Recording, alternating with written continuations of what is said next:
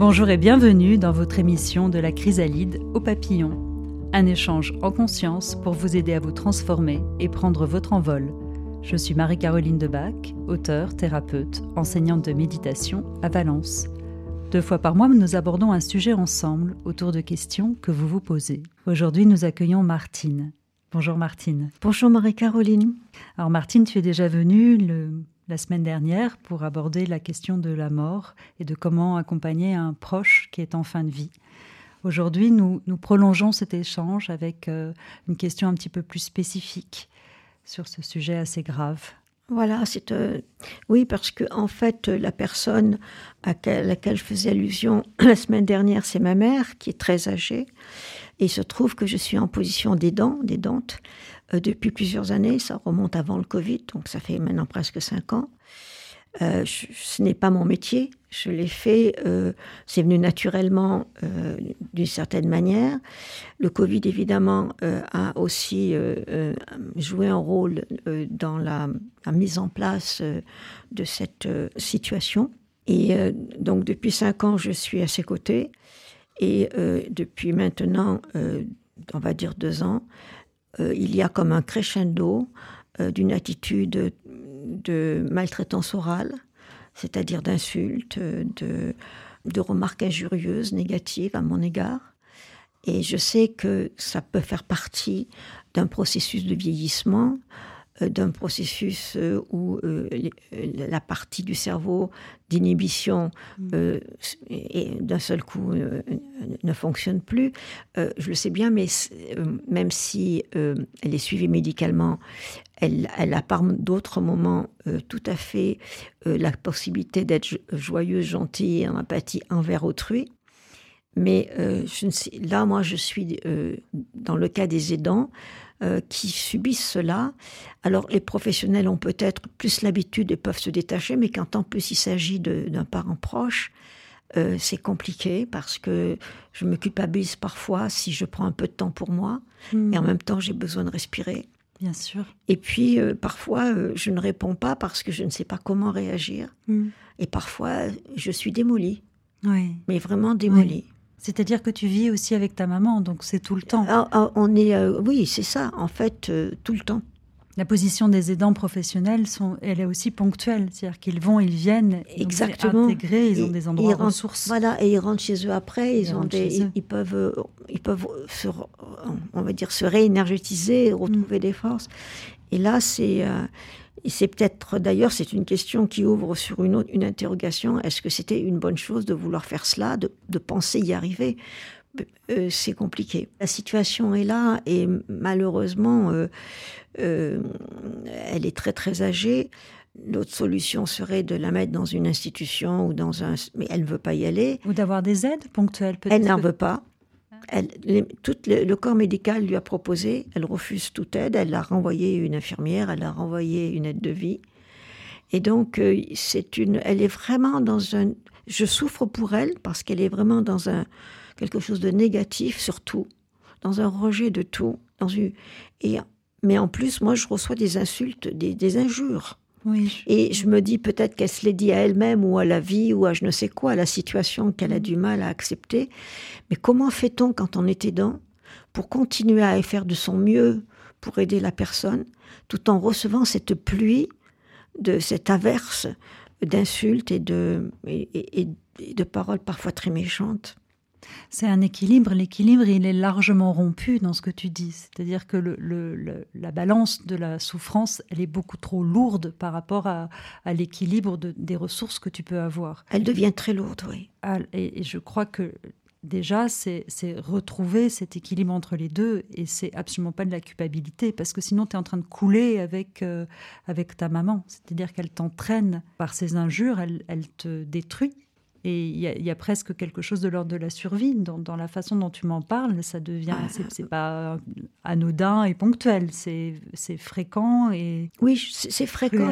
J'ai effectivement lu et entendu dire que très très souvent des aidants euh, est tombés malades ou même avaient des choses très graves avant même que les personnes qu'ils aidaient ne ne, partent. C'est-à-dire qu'il y a un épuisement qui se fait graduellement et on ne s'en rend pas compte euh, de la gravité moi, je me rends compte maintenant de la gravité parce que je, je, sens que j'ai plus de force, quoi. Je suis presque en burn-out.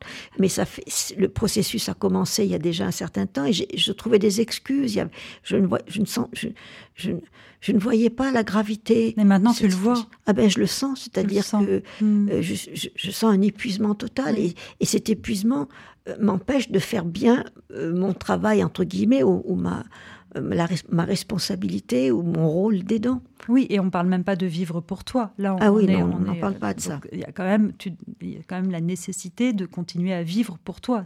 Ta vie n'est pas entre parenthèses. Ça fait quelques années, il y aura peut-être encore quelques années. Tu ne peux pas vivre entre parenthèses de cette façon-là. J'en ai conscience. C'est bien pour ça que j'avais envie qu'on en parle parce que je pense que c'est une situation que d'autres personnes rencontrent. et quand il s'agit de sa mère, c'est beaucoup plus compliqué parce que forcément, euh, il y a d'autres il y a d'autres éléments qui entrent en ligne de compte dans la dans, dans les liens affectifs, dans l'attachement et puis parce que peut-être que nous, enfants, on a envie euh, justement de, rendre la fin de vie très douce et d'arrondir les angles qui ont pu peut-être à un moment donné être là dans des différences d'opinion entre parents et enfants, mais on est complètement démunis face à une attitude de, euh, violence orale. Oui, puis il y a toujours l'amour de, de l'enfant pour ses parents. Ah, mais bien sûr. L'enfant veut aider ses parents bah, de, toute façon quand, quand, il est tout petit, euh, jusqu'à là, dans ce, dans ce passage, dans ce dernier passage. Ça ne doit pas être. Tu sais, dans les avions, quand tu te rappelles le petit film de sécurité, on te dit euh, de mettre son masque euh, pour respirer, soit d'abord, avant d'aller aider ne serait-ce que ton fils ou ta fille. C'est vrai. C'est pas rien, ça. C'est intéressant, ça, comme image. Et donc là, c'est la même chose. Si toi, ah tu respires plus. J'avais jamais pensé à ça. Et eh ben voilà, donc il y, a quelque chose qui est de l'ordre de la culpabilité, etc. Là, faut carrément la mettre de côté. Il y a, c'est pas de l'égoïsme que de se dire moi d'abord dans vivre euh, de façon équilibrée.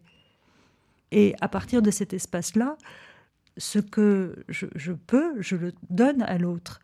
Mais il ne s'agit pas que tu meurs à la place de ta mère. C'est comme s'il y avait là-dedans quelque chose qui était de l'ordre où tu serais capable d'aller dans de l'épuisement et du burn-out. Euh, c'est pas ton burn-out ou ton épuisement total qui va aider ta mère. Effectivement. Effectivement. Donc il y a un moment donné où il faut faire. il, faut, rebondir, quoi. Ah, mais carrément. Et dans une, forme d'urgence, de te dire là, il s'agit de moi, il s'agit de ma vie. C'est, et c'est au-delà de si ma mère est quand même, etc. Bah non, et ma mère, elle accepte pas. Bah tant pis, elle accepte pas. Mais imagine, t'es plus là. Excuse-moi d'être un petit peu. Euh, non, non, mais c'est bien de le dire. C'est bien de le dire parce qu'effectivement, on, l'imagine que quand c'est trop, presque trop tard, c'est-à-dire euh, souvent. Là, moi, je suis sur le fil du rasoir. C'est-à-dire, je, pense qu'il y a encore des ressources pour euh, trouver des forces de, voilà, de, de, contrecarrer la situation, de trouver un, autre moyen de, de la vivre. Euh, mais on peut basculer très vite et je sens que je suis sur le fil du rasoir là. Oui, et, je suis aussi, je te pousse aussi un petit peu parce qu'en fait, ça part d'une décision intérieure, ça part d'un choix à l'intérieur, de se respecter soi suffisamment et de s'aimer soi suffisamment pour se mettre en premier.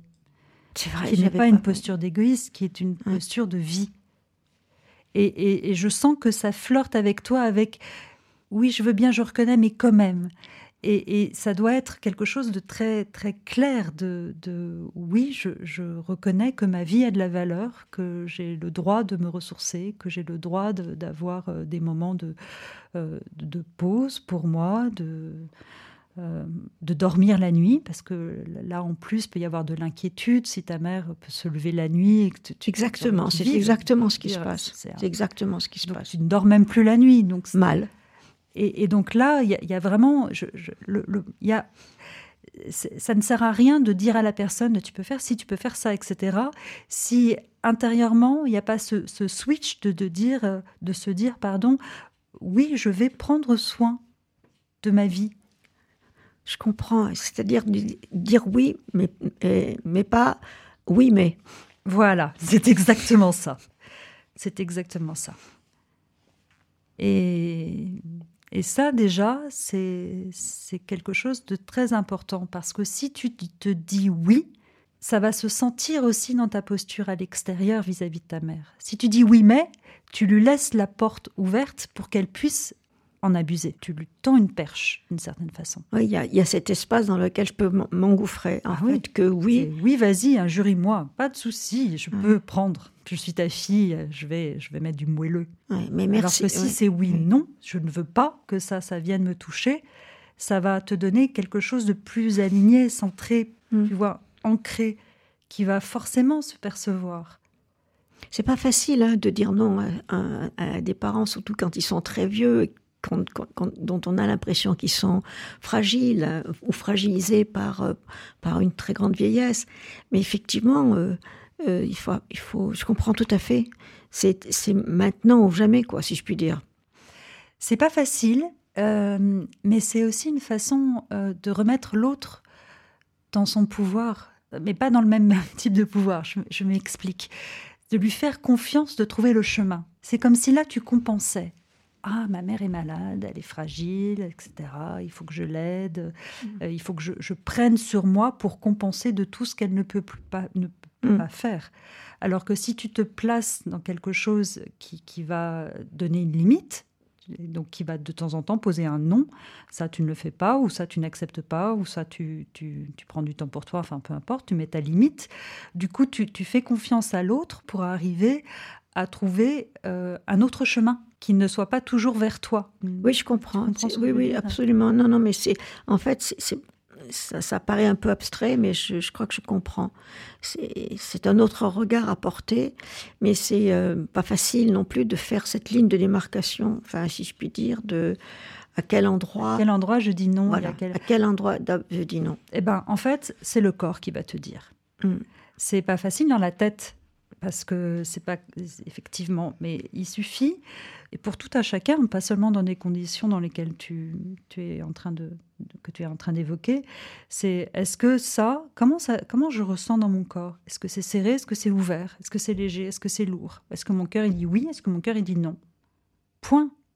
La question des limites, elle va d'abord avoir une sensation physique. Si le corps il est serré, bah non, la, la limite elle est atteinte. C'est toujours et toujours revenir à ce que l'on peut percevoir dans notre corps de sensation pour euh, avoir cette information qui ne va pas être une information du mental. Le mental, il va négocier tout ce qu'il veut. Oui, c'est ça. En fait, c'est ça. C'est euh, oui, c'est tout à fait ça. Je pense que là, euh, la difficulté, c'est souvent qu'on n'est que dans le mental. Écoute ton corps. Et vraiment cette question, est-ce que c'est serré, est-ce que c'est ouvert? Hum. Est-ce que c'est léger, est-ce que c'est lourd? C'est des questions très simples. Mm. On arrive à sentir ça. Mm-hmm. Si le corps se ferme, c'est qu'il y a mm. un problème. Ah oui, c'est merci. Si c'est lourd, tu sais, s'il y a quelque chose où tu as, le, poids sur tes épaules, c'est qu'il y a un souci, c'est qu'il y a quelque chose à. Et ça, c'est vraiment des, des, des, petits baromètres que, que tout un chacun on peut avoir dans, dans notre quotidien, pas seulement sur ces questions-là, mais sur d'autres. C'est des, Merci beaucoup, c'est ça, ça m'éclaire beaucoup. Hmm. C'est un premier pas. Après, les autres suivent. C'est ça, les autres vont venir intuitivement, c'est ça. Oui, ou intuitivement, ou parfois tu vas discuter avec quelqu'un, ça va te permettre de t'ouvrir suffisamment pour pouvoir euh, être à l'affût. Euh, hmm. Le oui mais te, renferme vers toi, et dans, quelque chose de il n'y a pas de solution, je ne m'en sortirai pas, comme dans une bulle qui tourne. Si tu commences à te dire, OK, je me positionne à l'intérieur et je mets mes limites, et je, il y a quelque chose qui va s'ouvrir et qui, du coup, va te permettre d'être à l'écoute bah, d'un livre, d'une ressource, d'une association, d'une personne qui vit la même situation, d'un aidant professionnel qui peut te donner d'autres choses, et tu vas cheminer. Et du coup, poser les questions autrement. Et poser les questions autrement. je comprends. Et après, ça, ça suit son cours, je dirais. Merci beaucoup, Marie-Caroline. Mm. Merci. Martine. Merci beaucoup pour cet échange. Et vous-même, si vous avez des questions sur euh, le sujet que nous avons abordé, ou si vous souhaitez simplement participer à l'émission, je vous invite à prendre contact avec moi via le compte Facebook ou Instagram de Radio BLV. Vous pouvez aussi laisser votre message sur le téléphone de la radio en appelant le 04 75 83 00 81. Merci pour votre écoute et à bientôt.